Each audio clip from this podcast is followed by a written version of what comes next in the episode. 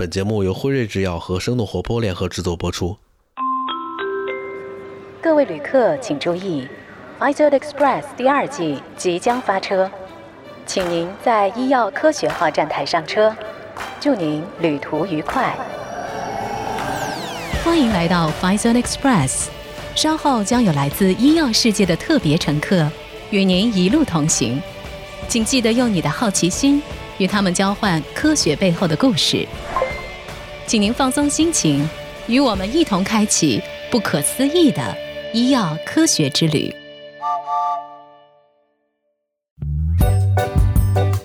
Hello，大家好，欢迎搭乘今天的 Pfizer Express，我是与你一路同行的梦一。Hello，我是妮娜。嗯，在开始我们今天的旅程之前啊，我们想要来回复一位听友给我们的留言。对，这位听友呢，就是 Jonathan 江天，他其实留言到说，对于远程诊疗的趋势很感兴趣，问节目能不能请来专家来聊一聊关于互联网医疗方向有关的一些话题。呃，比如说如何看待一些现在非常热门的远程医疗的手机程序，特别是一些难度比较大的临床的一些病症。目前远程诊疗技术水平到底达到了一些什么样的程度？嗯，首先非常感谢 Jonathan 的留言，呃，问题非常好，而且呢也是给我们提供了一个很好的选题方向。所以今天呢，我们就要和大家重点来聊一聊这个话题。那你所提到的具体问题呢，我们也会在节目的后半段，请我们今天给大家请到的嘉宾来重点解答的，所以一定要听到最后。是的，那我们今天邀请到的 VIP 乘客呢，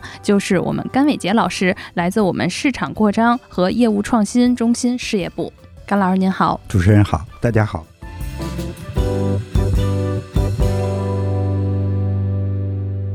欢迎甘老师来到我们今天的节目啊。我们先有请甘老师给我们简单介绍一下您之前的专业背景和您的从业经历好吗？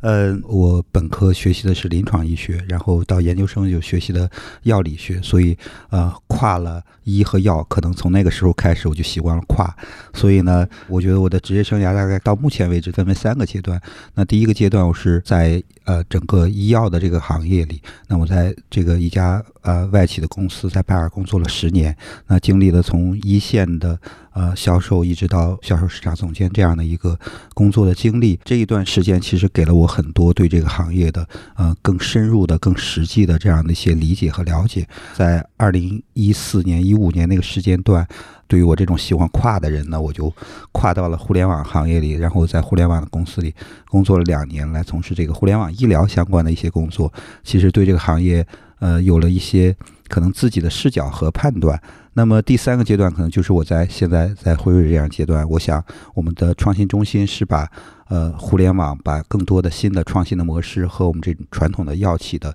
业务模式相结合。现在是一只脚一个领域，希望带来更多的融合、跨界的共同的创新。很好奇啊，甘老师，您第一次听到互联网医疗或者说数字化医疗这个概念是在什么时候啊？呃，我想大概是在二零一二一三的那个样子吧。啊，那时候第一次听到了说可以在线可以咨询医生了。呃，我印象中我第一次了解的互联网平台不是好大夫就是春雨，大概是这样的几个平台。然后包括可以在线挂号了。啊，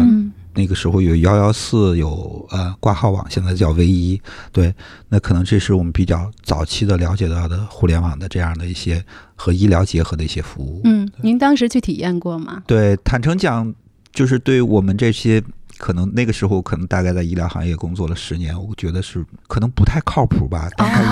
一定是其实是一个蛮质疑的态度。嗯嗯。那么当然也因为好奇心，我们我就去去尝试了一下。嗯，实话讲，其实结果并不令人满意。然后甚至从某种程度上坚定了我觉得不靠谱的这种 这种可能性。对。嗯嗯。那么在这个过程中，其实我们也引发我们要去思考：说第一，它适不适合这件事情；第二，我们是不是可以让它变得更靠谱？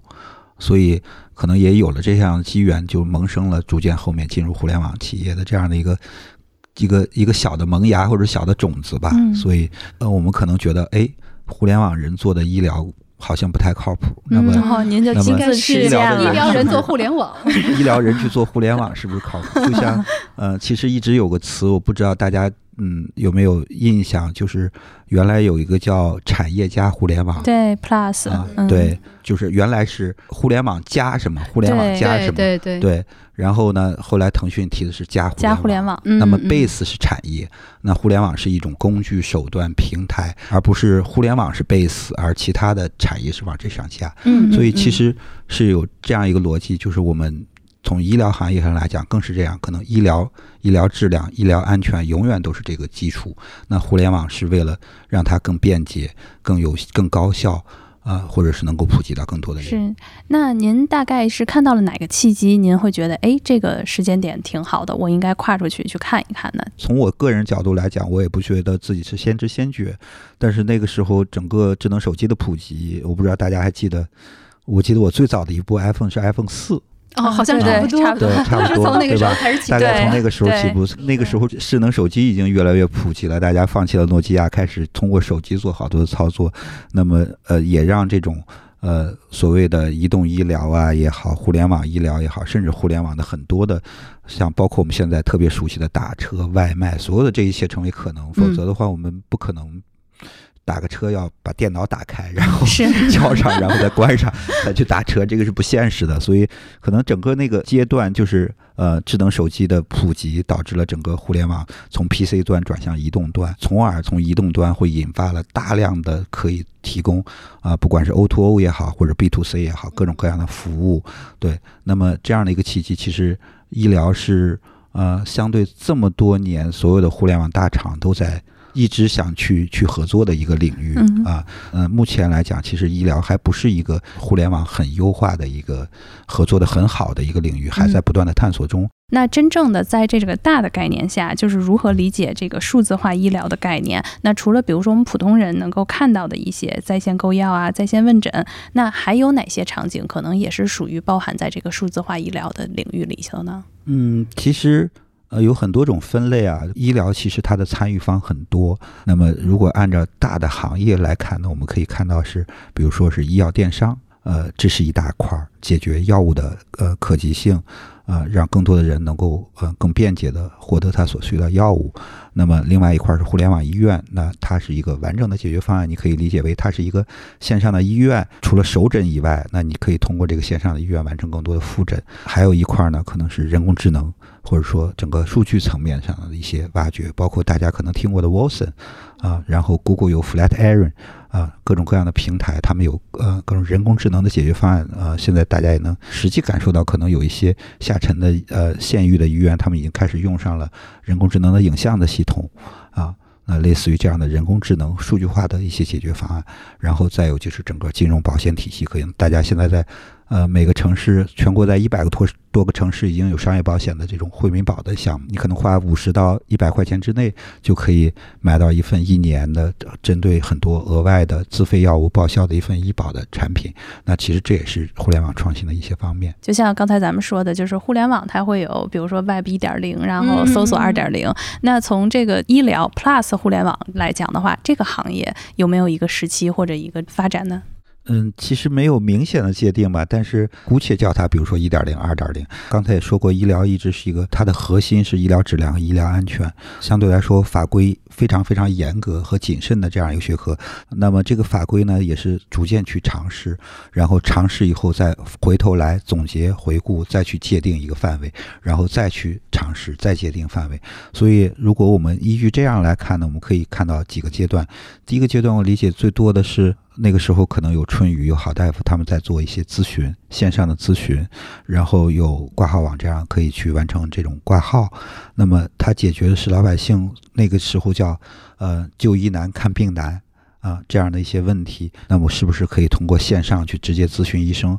获得一些支持和帮助，然后再来判断要不要到医院去看，还是说到大医院或者小医院，符合国家的分级诊疗的政策？那么这是形成了一些线上咨询的一些商业的模式。另外还有就是很直接的，我们要去挂号。原来就像我们现在买火车票，对吧？我们完全通过手机去实现，可能大家都已经模糊了那个记忆，我们买一张火车票要跑到火车 站，火车站排队的那个记忆。对，再也没有了。但是你也同样模糊了，其实我们都是经历过挂一个号要到早晨到医院去排队是的，是的，是。的。但现在嗯你可以能已经模糊掉了。这正是那个呃我们所谓的第一个阶段或者一点零的时代在解决的一些问题。因为医疗的核心价值是要解决患者的疾病的问题，嗯但你会发现，无论是咨询也好，还是挂号也好，其实都没有解决患者的一个问题。好像当时互联网医疗大概就替代了个分诊台的作用或者挂号台的作用。嗯呃，那么呃，医疗的本质还是要解决问题，或者说，那医疗是什么？是看病。呃，随着这个阶段来讲，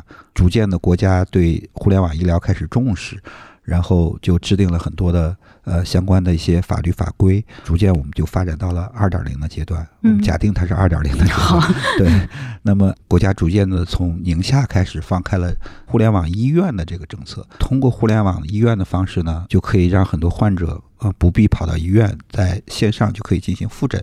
然后嗯甚至可以呃实现线上的处方。开药，包括后期逐渐实现一些线上的和医生之间的互动，进行长期的疾病的长期管理。所以从互联网医院这块儿，我们从目前来看，其实可以看到，呃，大概有两大类互联网医院，一大类互联网医院就是以呃公立医院或者医院 base 为基础的互联网医院，那么它是整个医院的服务体系的延伸。呃，最早比如说浙江的互联网医院，浙一的、浙二的、邵逸夫的，它可以让患者仍然通过找原来熟悉的这些大医院的医生，而不必跑到线下去就诊去排队，通过线上就可以去实现。那么第二类就是以企业为 base 的互联网医院，包括我们现在熟知的阿里、京东，然后好大夫。那么这些平台呢，都是以就是企业为 base，跟政府和医院合作而产生的一些互联网医院。它也是有实体医，院，它也是有实体医院的，这是我们国家法律的要求。那这些医院呢，他们他们的特点可能是他们的医生不仅仅来自于某一家医院，而是来自很多家医院。就是以医院 base 的这个我们好理解，医生都是这个医院的医生；企业 base 的这个模式的互联网医院，他们的医生都是一个什么样的人群呢？嗯，这个可能跟不同的企业在做互联网医院医疗的定位不一样。嗯比如说像平安好医生，他就更主力的医生人群是平安好医生自雇的医生嗯啊，所以这些医生是属于平安好医生这个公司的。哦，对，但是他们是有医生的从业资格，然后过去在大医院都有过很长时间的工作经验，那么他们选择在线上更好的去服务自己的患者。嗯当然，呃，也有的平台，比如说它更多的是医生多点执业的形式，在平台端是存在的啊、譬如像嗯、好大夫呀。呃，包括其其实阿里、京东也有很多这样的医生，呃，他们用多点执业的方式，把自己的其他的业余时间更多的服能够服务于更多的患者。哎，那说到这儿，就想问一下您，就是整个二零二零年的疫情对于这些互联网医疗平台有些什么样的影响，或者说是产生了一些什么样的推动作用吗？啊、大家可以看到，其实疫情是，呃，可以讲催生了整个这个我们如果说它是二点五时代的话，那疫情是整个快速的推动了这个行业的发展，几百家甚至上千家这种医院平台自己的互联网医院的外放，所以现在其实大家可能更多想就是说我通过微信的小程序能不能挂个号，哎，进去以后发现还能问诊，啊，然后可能也。我们如果去买药，或者说遇到一些小的急症的时候，我们也可能不太会跑到自己跑到药店去买药，我们更习惯用手机下个单。是的，嗯这些已经变成了我们一种像习惯一样是常规的直觉的一些反应啊。所以这个你其实我们真的翻回到去想，两年前甚至二零一一九年在疫情之前的时候，我们会是这样吗？其实不是的，嗯其实不是的。对，所以其实我们的变化很快，但是大家可能很快的就 习惯了这样润物细无声的就习惯了，习惯了这样的一些方式，所以你你就感受不到这样的变化。那如果说现在我们已经进入到了所谓的后疫情时代的话，那我们现在所处的这个阶段，那算不算是互联网医疗发展的三点零时代呢？嗯，可能也没有吧。我觉得三点零的时代可能更多的数据或者人工智能这样的这样的加入，然后能够让更多的、更准确的医生医疗去更普及。对，就是呃，其实我们现在医疗水平上还是有一些差距。比如说，因为当然医医疗是个经验科学，那嗯、大的医生往往他见到的更复杂的病例更多。那么如何让这种呃大医生的水平能力能够更好的去复制到可能下一层医生或者年轻医生的这种水平上？那以往我们是通过培训、通过讲课、这样的一些方式，能够让这些经验能够传达下去。但是现在其实我们有会，未来我们会有更更多的方式，比如 CDSS，啊，类似于这样的疾病的呃诊疗的支持的系统，比如说大数据的这样类似于像呃 Flatiron 什么这样的人工智能的 Boson 这样人工智能的一些系统，啊，包括现在大家都习惯能够看到的影像的人工智能系统，都是让医疗更加的平等化和均等化的，能够沉到。更多的、更广泛的地区，让一个大专家变成几万个、几十万个大专家，对，和大家一起工作。所以我觉得这个可能才能到三点零的时代吧。嗯，您刚才也提到了人工智能的这些概念嘛，这可能就会让我们不得不对未来的这个就医体验啊产生一些想象了。所以想问一下，就是您觉得这些技术在我们未来的医疗场景当中可能会扮演一个什么样的角色呢？我觉得医医疗肯定还是不能去，我们不能期待它解决不让人和医生和患者见面。我们还是希望更多的医生和患者见面，因为医疗不仅本身是个科学，它更是一种人文的关怀，它一定是需要这种人和人之间的接触。而互联网能够解决的是效率的问题，是便捷的问题。它还是加互联网，它还是种工具，它不会取代医疗，它更多的是辅助和支持医疗。那第二点，因为医疗的这种它的后果的特殊性啊，就是我们可以打错一辆车，大不了体验不好，大不了绕了路，甚至大不了到达不了目的地，我还可以再打一辆车。但是一个治疗手段下去错了。那这是生事关生命的一个这样一个风险，所以没有人愿意在这上面试错。所以你会发现，虽然我们谈了一点零、二点零、二点五、三点零，但是这个过程一定是缓慢的，因为它的严肃性在这里。互联网医疗也好，互联网电商也好，其实大家都是去在这种更好的便捷性，呃，更提升效率的角度去发挥自己的作用。对，那我相信。未来的医疗是一定是结合的一些医疗，包括人工智能都是结合。那所有的这些东西都是为医生和患患者增加了更多的手段武器，而并非是取代医生。嗯，就是随着医疗互联网的普及，然后我们其实可以有效的去引导，就是这些患者他应该见不同的人，而不是说像原来是说患者就看到那个医医院可能特别有名，所以大家全去了那块儿，所以是一个疏导的这么一个作用。停下来，他可以见更多的人，然后这些人都具有可以医诊他的这种病情。对他有了更多的选择。当你只有一个选择的时候，那个被选择的地方就会很挤，体验就会不好。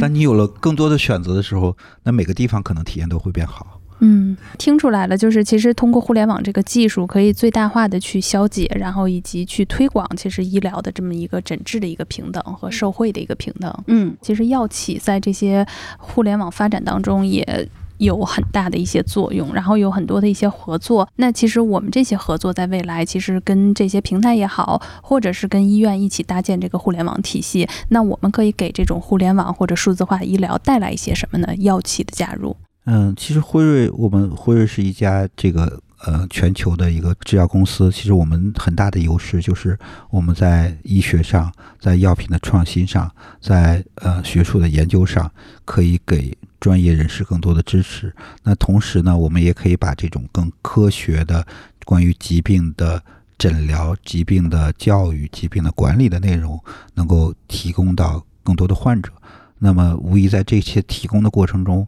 其实互联网平台是我们一个很好的中间的一个手段和桥梁，让这些信息更科学的信息能够传达到更多的人，然后帮助到更多的人。但同时，我们也会把总部已经在进行的一些项目会拿到中国来进行落地的尝试。比如说，我们有一个呃罕见病叫 ATTR-CM，它是一个呃心衰或者心肌病的一种类型。通过多年的研究，已经建立了一个人工智能的一个模型。啊，通过患者的这些既往疾病的一些诊断信息，然后在这个模型里进行数据的梳理和人工智能的识别，就可以判断他。得了这个 ATTR-CM 这个疾病的可能性是多大？目前呢，正在国内把这样的一个模型进行尝试进行落地。那我想，这个人工智能的模型落地以后，那无论在呃线下的这种医院，还是呃线上，患者和医生都可以通过这个模型来更快速的识别到哪些患者是可能有这样的疾病。而往往 ATTR-CM 这种疾病呢，在过去的诊断里，因为没有特别好的一些诊断的方式，所以这些疾病往往都被忽略掉了它的诊断。医疗行业是很大，人的疾病很复杂，所以光从一个新冠，我们就可以看到，从它的呃预防流行病的管理，到它的疫苗的接种、检验，到它的诊断、治疗，庞大的都是一个非常非常庞大的。但是对于我们来说，如果以新冠为一种病的话，我们至少有上万个这样的病。是 对，所以我觉得这个行业其实还是有非常多的这种机会，或者非常多的这种呃商业上的一种可能性的。也希望更多的这个朋友们能够投身到这个行业，大家一起为这个行业未来发展，大家一起做做自己的贡献。嗯，那听到这里，想要加入辉瑞的朋友们就可以来关注我们了。那想要加入我们的社会招聘的人群呢，可以关注我们的微信公众账号“辉瑞制药招聘”。那么校园人群也可以关注我们辉瑞制药校招的官方微信，那么获取更多我们现在招聘的一些职位。那么我们也期待您的加入。那么通过专业创新，让优质的诊疗到达中国的每一个角落。对，在我们结束今天讨论之前啊，我们还是要回到刚开始那位听众问的那个问题吧，也想请甘老师来回复一下他。他说，嗯，专家怎么看待这些热门的一些远程医疗的手机程序？另外呢，对于一些难度比较大的临床病症，目前的远程的诊疗技术水平达到一个什么样的程度？嗯，大家手机里可能或多或少都有各自的相关的用过的关于医疗的这样的一些 APP 也好，或者说微信端的一些小程序也好。呃，我其实个人的建议，建议大家多体验吧。就是如果有机会的时候，可以多试一试。然后呢，这种体验并不是吐槽啊，而是从呃你的思考上来感受一下他们每一个 APP 设计，或者是每一个这个公司他们提供的医疗服务，在你看来还有什么样更多的改进的空间，或者你有什么样的想法和建议？我觉得这个本身思考的过程也是一个学习的过程。我也相信这些所有的互联网医疗历史的车轮是不可以被蜕变的，所以它一定会越来变得越好。然后，但是它永远都有它的不足。对嗯，那么，呃，刚才提到这些复杂疾病的这种呃远程的诊疗，呃，我觉得复杂疾病首先还是要医院的这个层面上要去做更好的诊疗。互联网医疗其实能够可以帮助他不再频繁的去到医院，然后更多的获取正确信息的途径，然后让更多的患者群也好，呃，慈善组织，然后医生群体有更多的人去支持到他们，帮助到他们。所以过去我们是一个单兵作战的状态，现在大家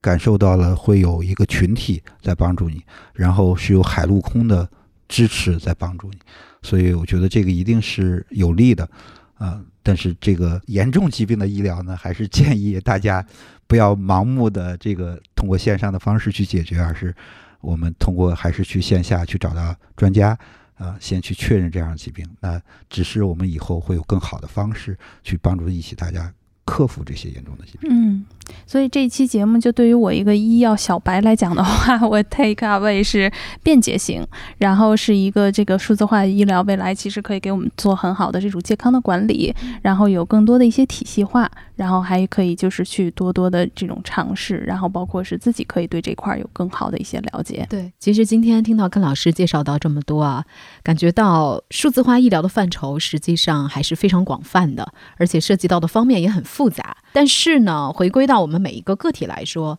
对于数字化医疗的最终期待，其实也是很清晰的，那就是能够更加便捷，最好是足不出户的获得那些更好、更高质量的医疗服务。所以，我们也期待着这样专业的诊疗服务是可以通过。强大的数字医疗体系汇集到更广泛的地域，帮助支持到更多的家庭还有个人。嗯，对，让平等惠及每个角落。是的，今天呢就和大家聊到这儿了，感谢各位关注我们的 Faisal Express，当然也非常感谢今天甘老师做客我们的节目，希望下回再有机会邀请您和我们聊聊更多的有关话题。好的，谢谢，谢谢，谢谢主持人，谢谢大家，我们下回再见。拜拜，拜拜。